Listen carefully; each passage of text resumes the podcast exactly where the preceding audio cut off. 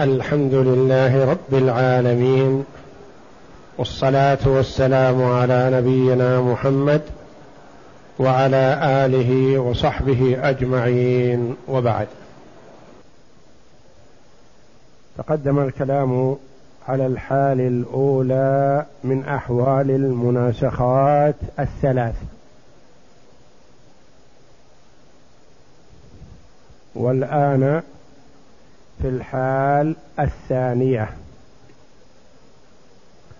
وقد عرفنا أن الحالة الأولى هي أن يكون ورثة الميت الثاني ومن بعده هم بقية ورثة الميت الأول.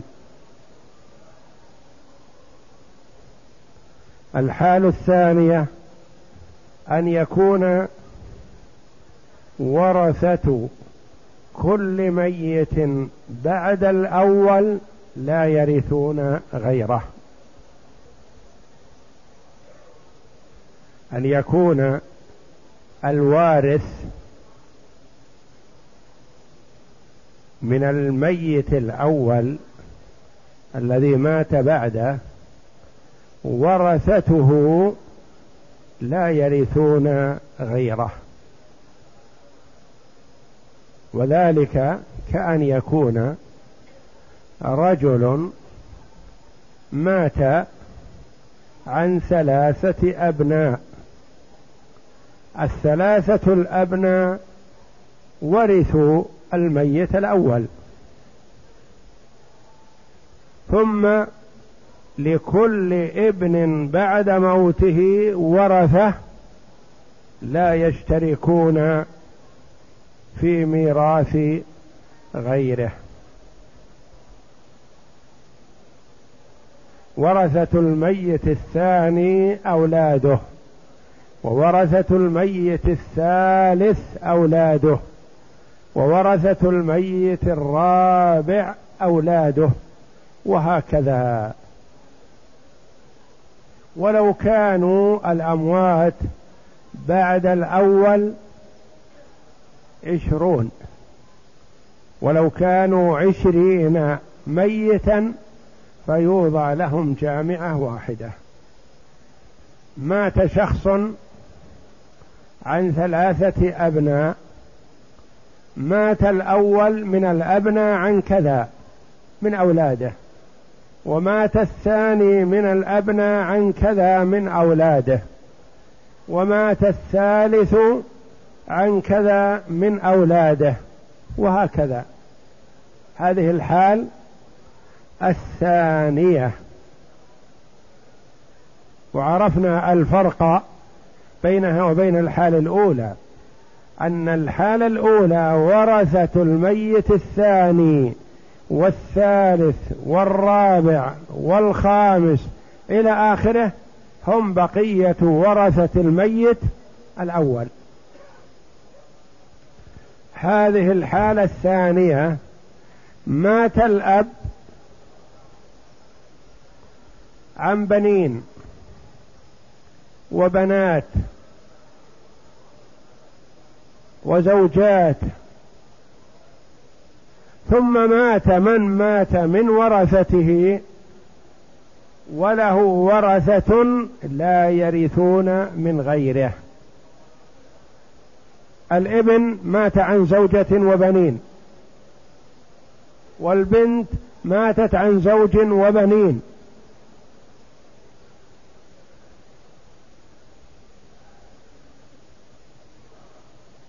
والأم مثلا ماتت عن زوج وأولاد غير أولاد ابنها أو بنتها وهكذا.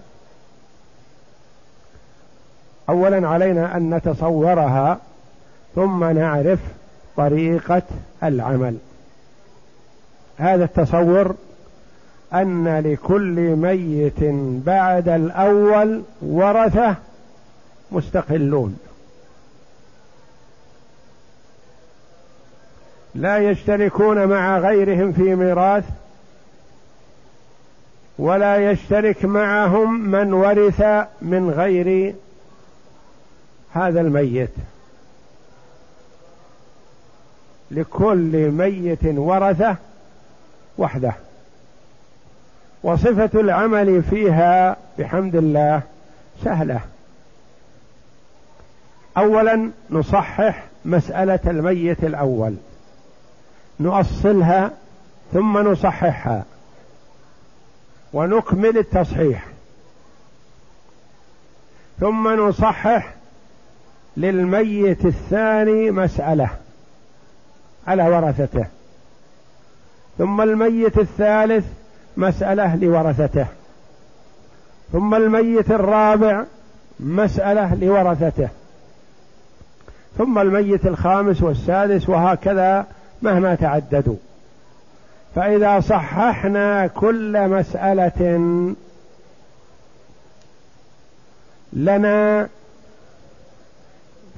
بعد هذا نظران. النظر الأول بين سهام الميت بعد الأول ومسألته. النظر الثاني بين المسائل المتعددة بعد الأول.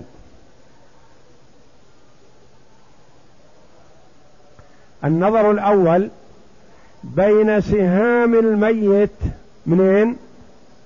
من المسألة الأولى. سهام الميت من المسألة الأولى مع مسألته.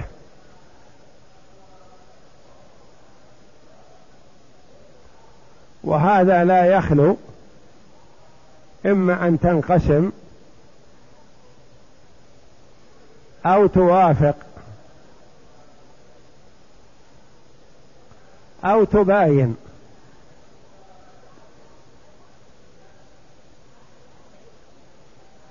فإن انقسمت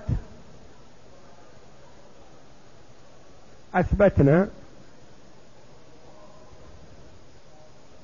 أصل المسألة لأن سهامه منقسم عليه.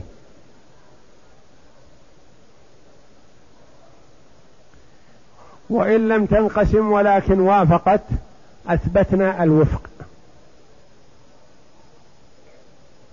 وإن لم توافق ولم تنقسم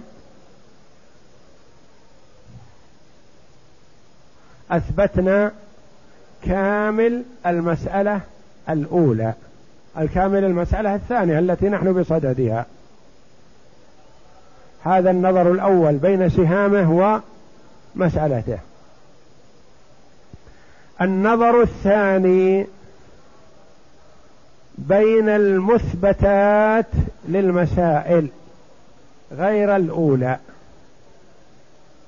هذه مثبت له ثلاثة هذه مثبت له أربعة هذه مثبت لها خمسة وهكذا. النظر بينها. والنظر بينها إما أن تكون متماثلة. فنثبت واحدة منها.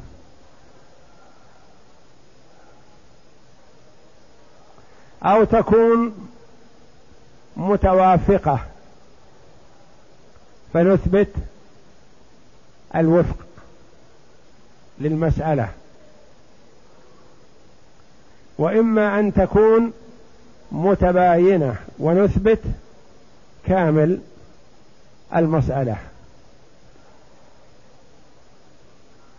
وإما أن تكون متداخلة فنثبت العدد الأكبر. ثم في هذه المثبتات إذا كانت متماثلة أخذنا واحد منها. إذا كانت متداخلة أخذنا الأكبر منها. إذا كانت متوافقة أخذنا الوفق. إذا كانت متباينة أخذنا الكامل وضربنا وجعلناها بمثابة جزء السهم للمسألة الأولى. فنضرب المتحصل هذا من هذين النظرين في المسألة الأولى والناتج يكون هو الجامعة. الناتج هو الجامعة. ثم نقول من له شيء من الأولى أخذه مضروبا في جزء سهمها. فإن كان حيا فهو له.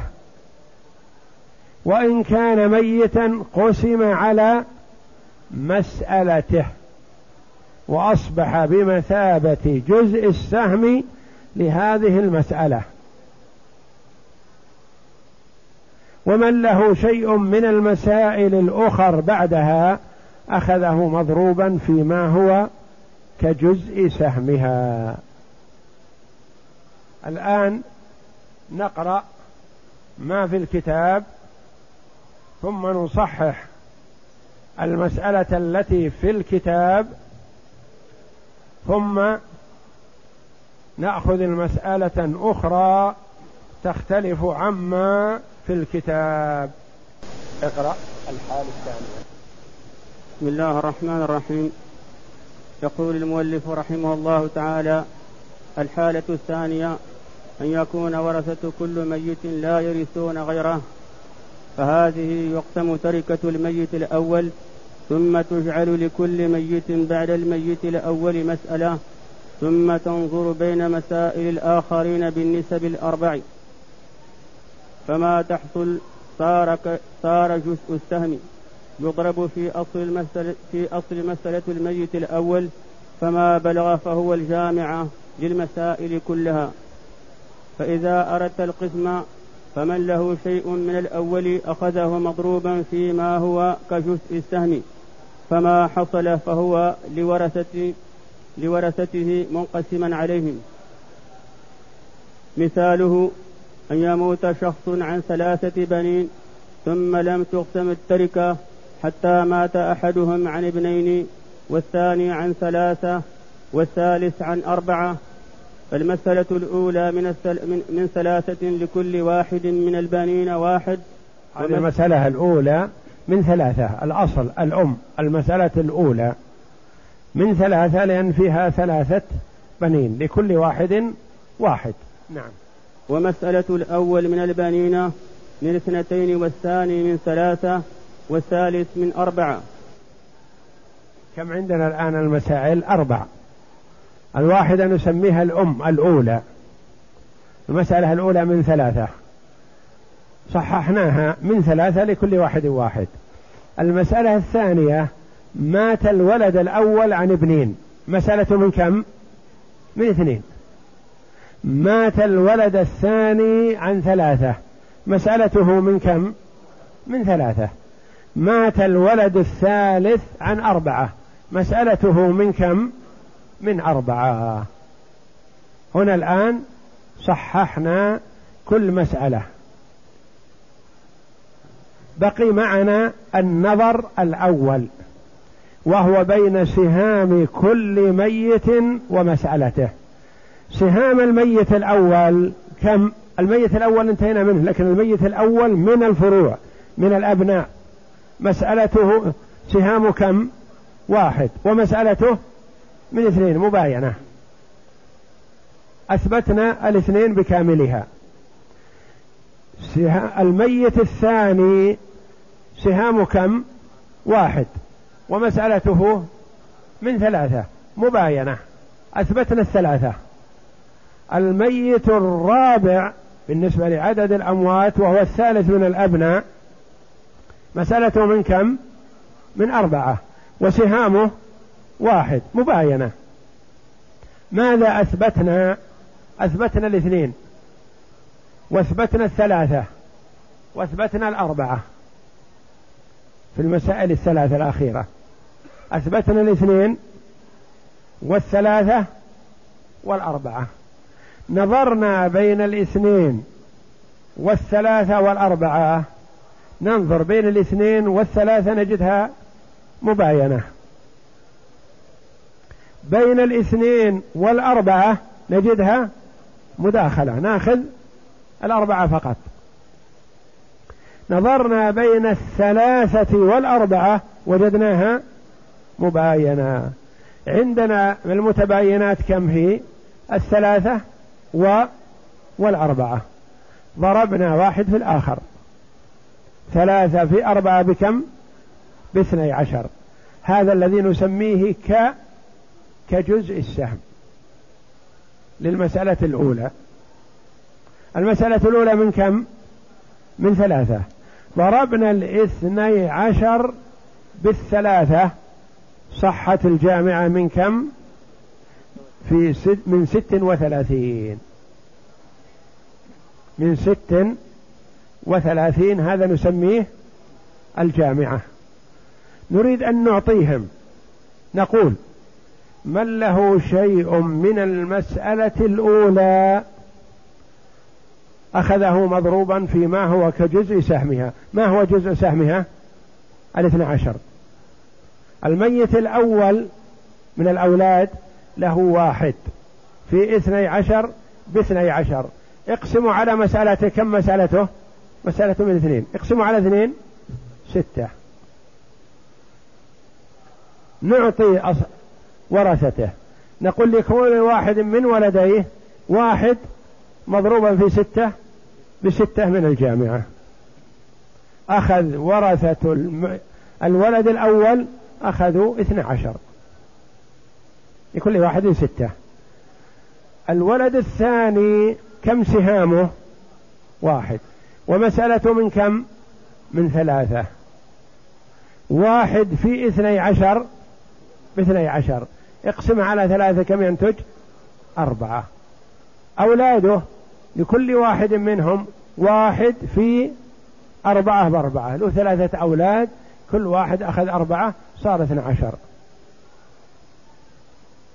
الميت الولد الثالث له واحد مضروبا في اثني عشر. باثني عشر. مقسوما على ماذا؟ مقسوما على أربعة. لأن ورثته أربعة مسألة من أربعة. مقسوم على أربعة يكون ثلاثة الناتج. لأولاده لكل واحد واحد مضروب في ثلاثة بثلاثة. فأصبح أولاد الميت الثاني بعد الأول يعني الولد الأول ولده اثنان لكل واحد ستة. الثاني أولاده ثلاثة لكل واحد أربعة. الثالث أولاده أربعة لكل واحد ثلاثة لأن نقسم لهم نصيبهم نصيب والدهم من جدهم. نكمل هذه ومعي مسألة واحد من الأموات باقي حتى نعرف كيف يأخذ حقه كامل. في هذه المسألة مسألة الكتاب ماتوا كل الثلاثة. هنا مسألة الآن نمليها. واحد من ورثة الميت الأول باقي على قيد الحياة يريد أن يأخذ نصيبه ولا يقسم. نعم اقرأ. مسائلهم مباينة, مباينة سهامهم فتنظر بين المسائل الثلاث بالنسب الأربع فتجد الأولى وهي اثنان داخلة في الثالثة وهي أربعة والثانية مباينة مباينة للثالثة فتضرب الثاني النظر الأول هنا أتى به المؤلف رحمه الله بعبارة مختصرة. فقال والثالث من أربعة مسائلهم مباينة سهامهم.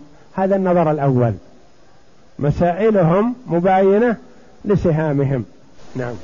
فتضرب الثانية وهي ثلاثة في الثالثة وهي أربعة. فيحصل اثنا عشر فهو كجزء السهم فتضربه في أصل في أصل الأولى. فتبلغ ستة وثلاثون فللميت الأول واحد مضروب مضروب فيما هو كجزء السهم اثني عشر باثني عشر فيكون لبنيه لكل واحد منهم ستة وللثاني كذلك فيحصل لكل واحد من بنيه أربعة. وللثالث كذلك فيكون لكل واحد من بنيه ثلاثة وهذه صورتها في الجدول.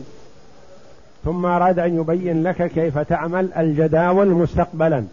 قال تضع المسائل. اقرأ. تضع المسائل متلاصقة بعضها إلى بعض ثم ثم تعرض نصيب الأول على مسألته فتجدهما نصيب الأول واحد ومسألته من اثنين. مباينة. نعم. فتجدهما مباينة فتحفظها ثم تعرض أنصباء بقية الورثة من الميت على مسائلهم فتجدها متباينة فتحفظها ثم تنظر بين المحفوظات. فتجد المسألة الأولى اثنين داخل في المسألة الثالثة وهي أربعة. وتجد البقية من المسائل متباينة فتضرب بعضها ببعض فثلاثة مضروبة بأربعة تبلغ اثني عشر وهي جزء السهم جزء السهم الأولى. تضربها في المسألة الأولى ثلاثة فتبلغ ستة وثلاثون فتبلغ ستة وثلاثين وهي الجامعة. للمسائل الثلاث. ثم نستخرج جزء سهم كل مسألة بعد الأولى بأن نضرب ما لكل ميت من المسألة الأولى في جزء سهمهما. وهو اثنا عشر. ثم نقسم الحاصل على مسألة تلك على مسألة ذلك المضروب سهمه فما خرج فهو جزء سهمها. ثم نضرب لكل من له شيء من أي مسألة في جزء سهمها وهذه صورتها. انظر الصورة التي كتبها. الميت الأول الأب هلك عن ثلاثة أبناء كما في الجدول الأيمن. المسألة من كم؟ قال رحمه الله المسألة من ثلاثة وضع الثلاثة فوق وأعطى كل واحد واحد. ثم وضع مقابل الميت الأول تاء يعني علامة الموت. ثم وضع ورثته تحت كلمة تاء ورثته كم؟ اثنين. ابن ابن. صحح مسألة هذا الميت. إذا مات الميت عن, عن ابنين من كم تكون مسألته؟ من اثنين. لكل واحد واحد. ثم المي الولد الثاني وضع مقابله تاء ووضع ورثته ثلاثة.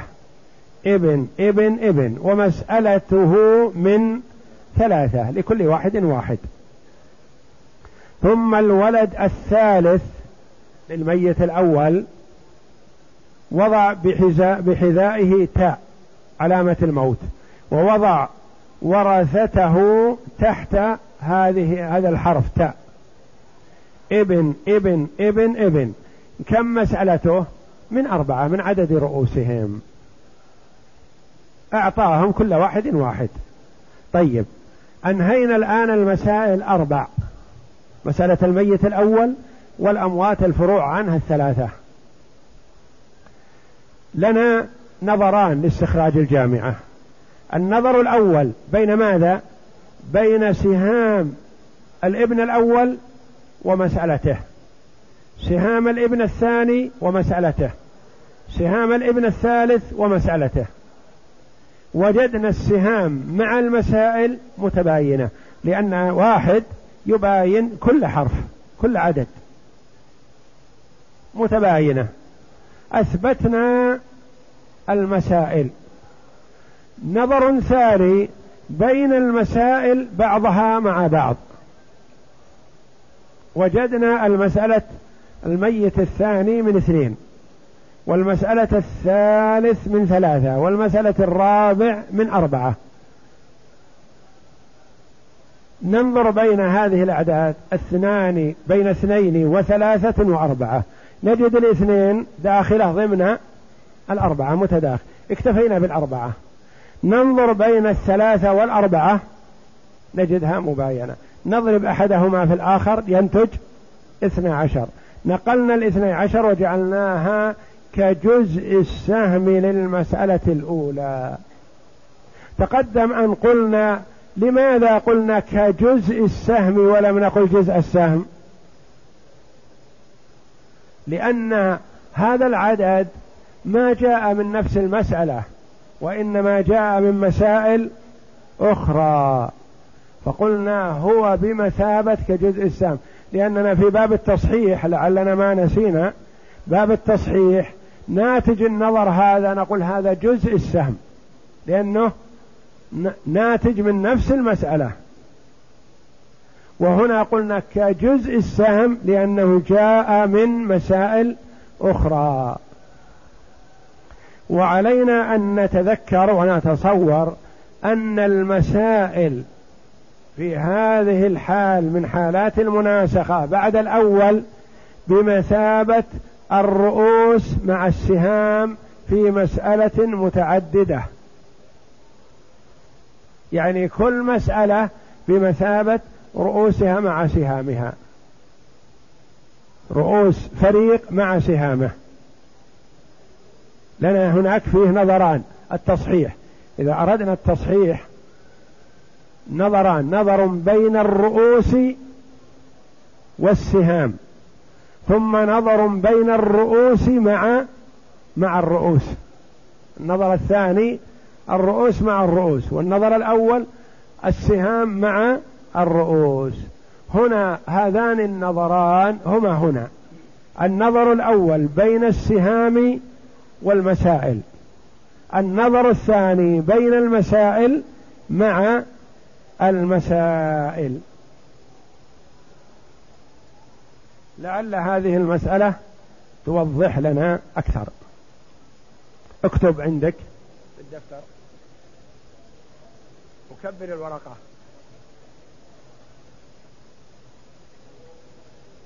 هذه هي. حط على وزنه. لازم في الفرائض يكون معنا دفتر ما يكفي ورقة. في المستقبل إن شاء الله. هلك هالك اكتبها أعلى بالسطر كتابة علشان نجدولها. هلك هالك عن بنتين وأخ وأخت أشقاء.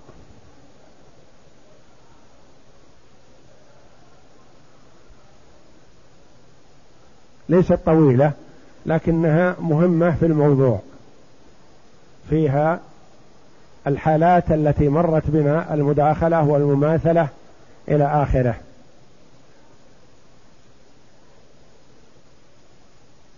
هلك هالك إن عن بنتين وابن وأخ. ضعهم في الجدول. بنت بنت أخ أخت. أخ شقيق وأخت شقيقة. وضعناهم في الجدول. طيب نريد أن نحل هذه. هذه بسيطة والحمد لله. من يحلها؟ من كم؟ المسألة من؟ من ثلاثة. من ثلاثة لأن فيها بنات بنتان لهما ثلثان والباقي للأخ والأخت الشر. المسألة من ثلاثة. حط الثلاثة أصل المسألة. المسألة من ثلاثة. للبنتين اثنان وللأخ والأخت واحد. نعم اكتبه عندك. تجي تجي. بعدين. من ثلاثة للبنتين اثنان وللأخ والأخت واحد. الباقي تعصيبا. هل انتهت ذي؟ لا. إلى الآن ما انتهت. هذه أصلناها لكن فيها انكسار تحتاج إلى علاج. فيها انكسار لأن الواحد هذا للأخ والأخت. والأخ والأخ له ثلثان والأخت لها ثلث. فما يصلح أن نعطي الأخت ثلث واحد وللأخ ثلث واحد لا. لازم نصحح هذا يسمى التصحيح. طيب. رؤوس الأخ والأخت كم؟ ثلاثة. الذكر برأسين والأنثى بواحد. ضع مقابلهم ثلاثة. اضربها في ثلاثة التي هي أصل المسألة. صحت من كم؟ من تسعة. أعطهم. قل للبنتين اثنان مضروبة في ثلاثة. بكم؟ بستة لكل واحدة ثلاثة. وللأخ والأخت واحد في ثلاثة بكم؟ بثلاثة. للأخ اثنان وللأخت واحد. هذا التصحيح بعد التأصيل. ما تغير نصيبهم. البنات لهن اثنان من ثلاثة أصبح لهن ستة من تسعة. هي هي. والأخ والأخت لهم واحد من ثلاثة أصبح لهم ثلاثة من تسعة. انتهينا من المسألة الأولى. البنت الأولى سهامها الآن ثلاثة. ضع بعد سهامها تاء علامة أنها ماتت. البنت الأولى ماتت. ضع تحت التاء هو تحت التاء مباشرة. بعد نهاية ورثة الميت الأول. لا يتداخل الأموات. ضع بعد نهاية الأخت ضع زوج. البنت الأولى ماتت عن زوج. وابن وبنت. ثلاثة ثلاثة ورثة يبدأون بالسطر من بعد الأخت. لا يكون بحذائها إذا زاحمون على النصيب. كما هو مجدول في الكتاب. زوج وابن وبنت. طيب نريد أن نصحح هذه المسألة قبل ما نتعدى إلى غيرها. إذا ماتت المرأة عن زوج وابن وبنت كم تكون مسألتها؟ من أربعة. ضعنا ضع أربعة فوق. أعط الزوج نصيبه واحد. يبقى كم؟ ثلاثة. للابن اثنان وللبنت واحد. انتهت. ما تحتاج هذه إلى صحت من أصلها.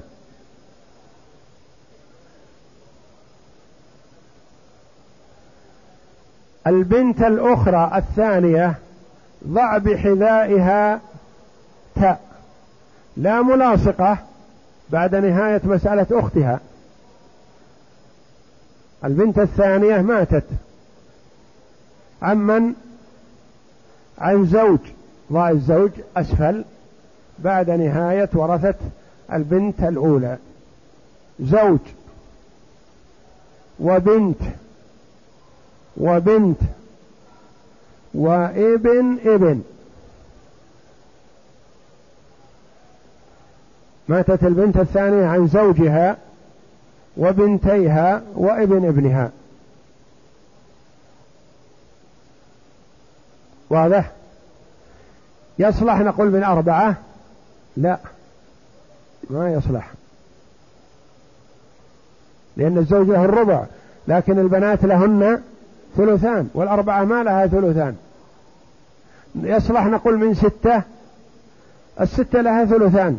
لكن ليس لها ربع. نقول مسألة هذه البنت من اثني عشر. أعطهم. للزوج الربع ثلاثة وللبنتين الثلثان ثمانية لكل واحدة أربعة ولابن الابن الباقي تعصيبا كم هو؟ واحد. انتهت المسألة هذه من اثني عشر. الأخ في المسألة الأولى ضع بحذائه تاء مات. مات عن من؟ عن زوجة. وابن وابن وابن ثلاثة أبناء. وبنت.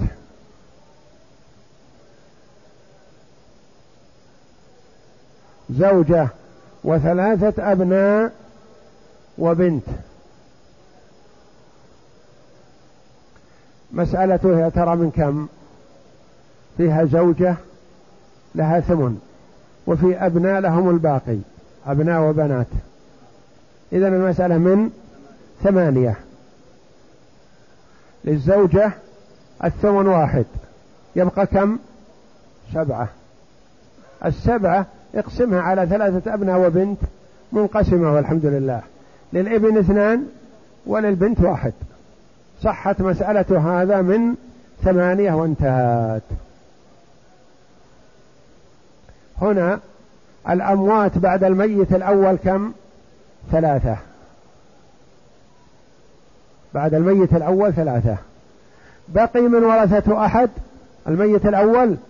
نعم. من هو؟ الأخت. الأخت باقية.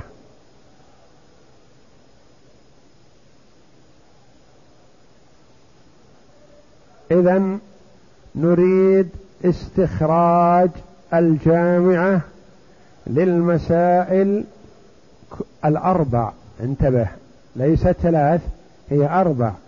الثلاث الأخيرات والأولى. الأولى فيه من ورثتها أناس. ليست مثل المسألة الأولى اللي وضع المؤلف رحمه الله. المسألة الأولى خلصت. لكن هنا لا. فيه ورثة الميت الأول ورثة الميت الثاني ورثة الميت الثالث ورثة الميت الرابع. نريد جامعة واحدة للمسائل الأربع. وقلنا عند استخراج الجامعة لنا نظران. النظر الأول بين سهام الأموات الآخرين من المسألة الأولى ومسائلهم. بين سهامهم ومسائلهم. والنظر الثاني بين المسائل بعضها مع بعض. وهذه سيأتينا لها أمثلة للموافقة والمداخلة وإلى آخره. نظر انتبه. نريد ننظر بالنسبة للبنت التي ماتت من الميت الأول. كم سهامها؟ ثلاثة.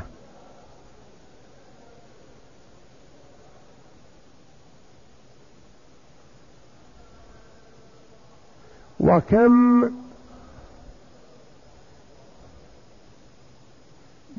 مسألتها؟ مسألتها من أربعة. سهامة ثلاثة ومسألة من أربعة. وش فيه؟ مباينة. ماذا نثبت؟ الأربعة كاملة. ننظر البنت الأخرى لعل وعسى. يجينا شيء يخالف هذه. البنت الأخرى كم سهامها؟ ثلاثة. ومسألتها من كم؟ من من اثني عشر. سهامها ثلاثة. ومسألتها من اثني عشر. هل يصح أن نقول منقسمة؟ لا. الثلاثة ما تنقسم على اثنى عشر. لأن لو كان العكس قلنا منقسمة. لو كانت السهام اثنى عشر والمسألة من ثلاثة قلنا منقسمة. لكن لا هنا ما انقسمت. إذا ثلاثة مع اثنى عشر ماذا بينهما؟ غير منقسمة. ننظر في الموافقة. هل بين الثلاثة والاثني عشر موافقة؟ نعم. الثلاثة لها ثلث والحمد لله. والاثنى عشر لها ثلث. إذا وفق المسألة كم؟ أربعة. أثبتنا الأربعة. الحمد لله. استرحنا من اثني عشر بدلها أخذنا أربعة.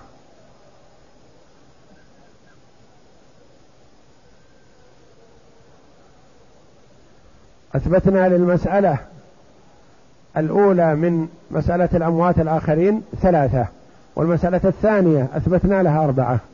طيب ننظر بين سهام الأخ ومسألته. سهام كم؟ اثنان. ومسألته من كم؟ من ثمانية. موافقة بماذا؟ بالنصف لأن الاثنان لأن الاثنين لها نصف والثمانية لها نصف. فأثبتنا وفق المسألة وهو أربعة. الحمد لله. المثبتات بين المسائل الثلاث الأخيرة. ثلاثة وأربعة وأربعة. أو لا؟ لا. المثبتات في المسائل الثلاث كلها على أربعة والحمد لله. المثبتات في المسائل الثلاث أربعة وأربعة وأربعة. أربعة كامل المسألة الثانية. أربعة وفق المسألة الثانية الثالثة بالعدد. أربعة وفق المسألة الرابعة. صارت المثبتات عندنا كلها ولله الحمد أربعة. ماذا نعمل؟ نضرب الأربعات بعضها مع بعض؟ لا. نكتفي بواحدة. المتماثلات نكتفي بواحد. نقلنا الواحد ها الأربعة هذه وين نضعها يا ترى. فوق ماذا؟ فوق التسعة. ونسميها كجزء السهم الأربعة ولا جزء السهم؟ ك الأربعة هذه نسميها كجزء السهم لاستخراج الجامعة.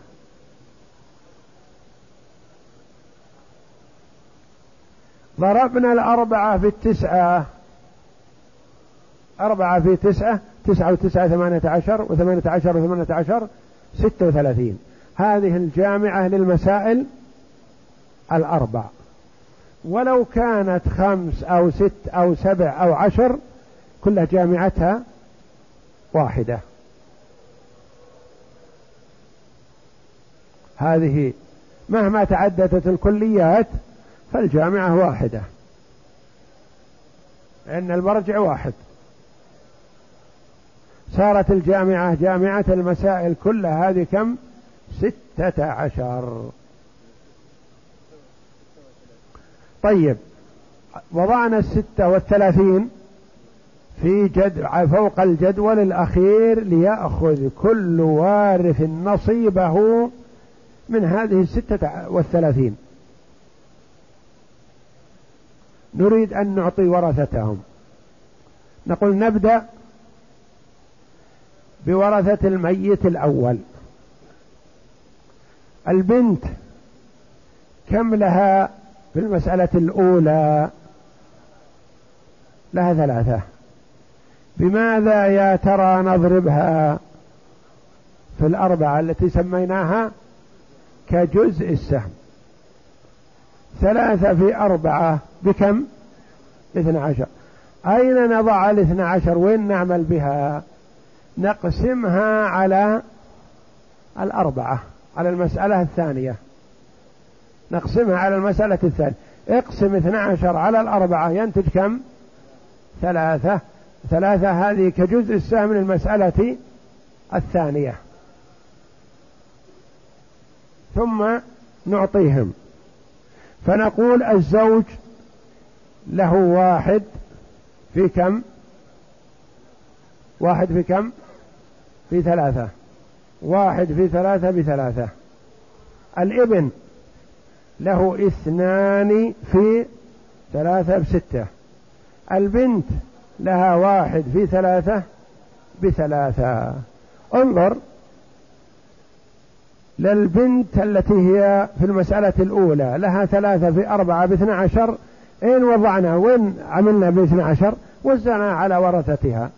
أخذ الزوج ثلاثة والبنت والابن ستة والبنت ثلاثة. هذه اثنى عشر نصيبة. انتقلنا إلى البنت الثانية.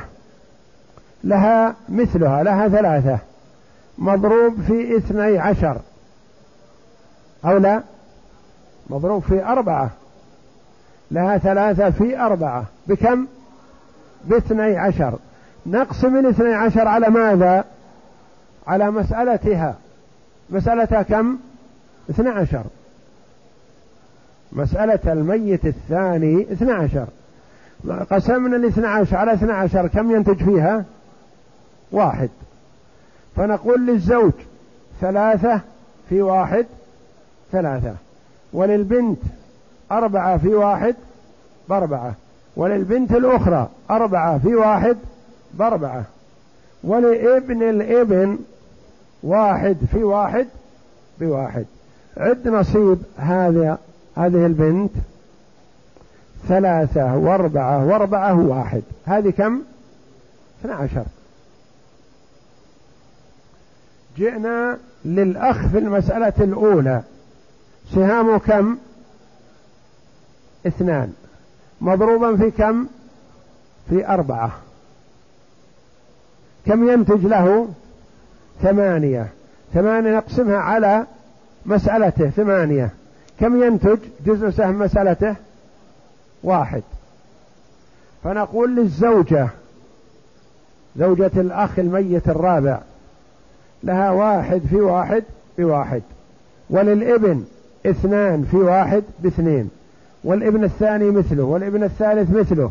والبنت الأخيرة لها واحد في واحد بواحد فيكون نصيب. ورثته. زوجة لها واحد وبنت لها واحد وثلاثة أبناء لكل واحد ثمانية فلهم مجموع حق نصب نصيبهم ثمانية. الذي هو ناتج ضرب اثنين في أربعة بثمانية في المسألة الأولى. من بقي عندنا الآن لا ننساها؟ الأخت. الأخت ما له ورثة؟ هذه جاءت تتكئ على عصاها تريد نصيبها. فنعطيها واحد في كم؟ في أربعة. كم يكون لها؟ أربعة.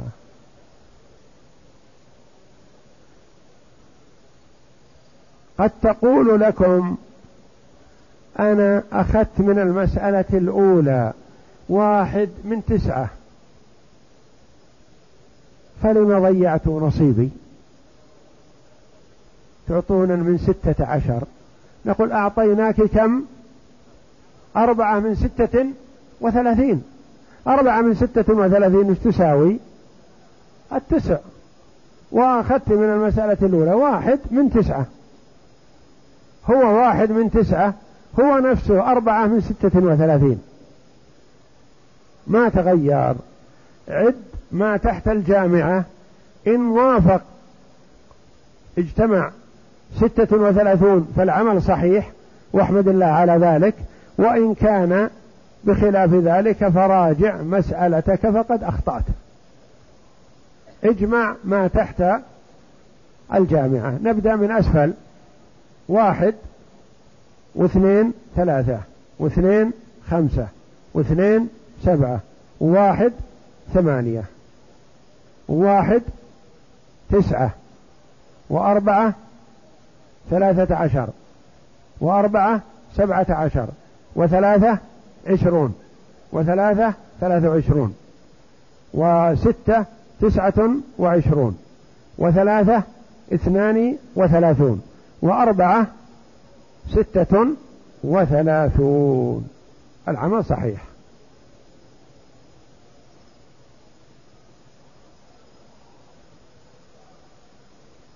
هذه فيها من ورثة الميت الأول باقي واحد يريد نصيبه كاملا لا يقسم على غيره. وبعدين فيه من المسائل الأنصبة مع المسائل فيها موافقة. ثم المسائل مع المسائل فيها مماثلة. وهكذا ففيها أمثلة لأكثر ما يمكن أن يرد. وهي جمعت أربع مسائل في جامعة واحدة.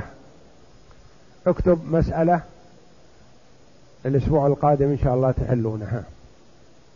هالك عن أختين شقيقتين وأخ وأخت لأب فقط. واضح؟ الورثة أربعة. أختين شقيقتين وأخ وأخت لأب. ماتت الأخت الأولى عن زوج وثلاث بنات. زوج وثلاث بنات. ماتت الأخت الثانية عن زوج وابن وبنت. مات الأخ لأب عن زوجة وابنين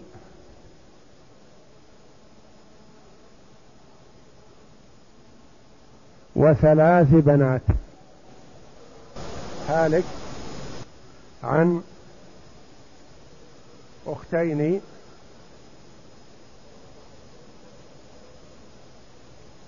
شقيقتين وأخ. وأخت. لأب. كذا.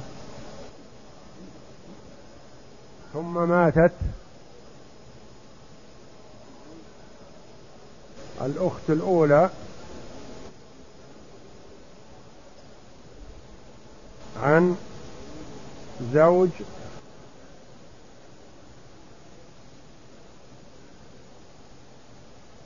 وابن وثلاث بنات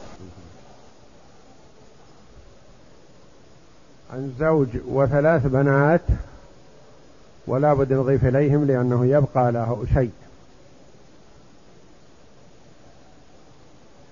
وثلاث بنات وابن ابن. وماتت الأخت الثانية عن زوج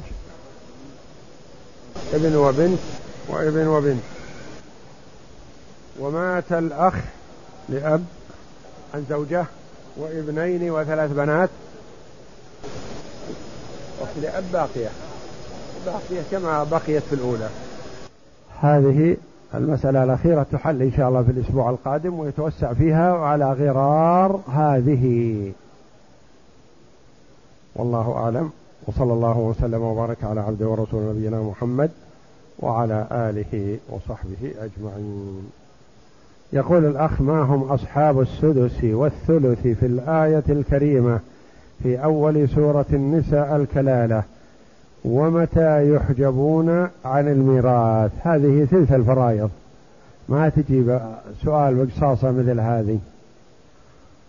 هل الزوج محرم لجدة زوجته؟ نعم.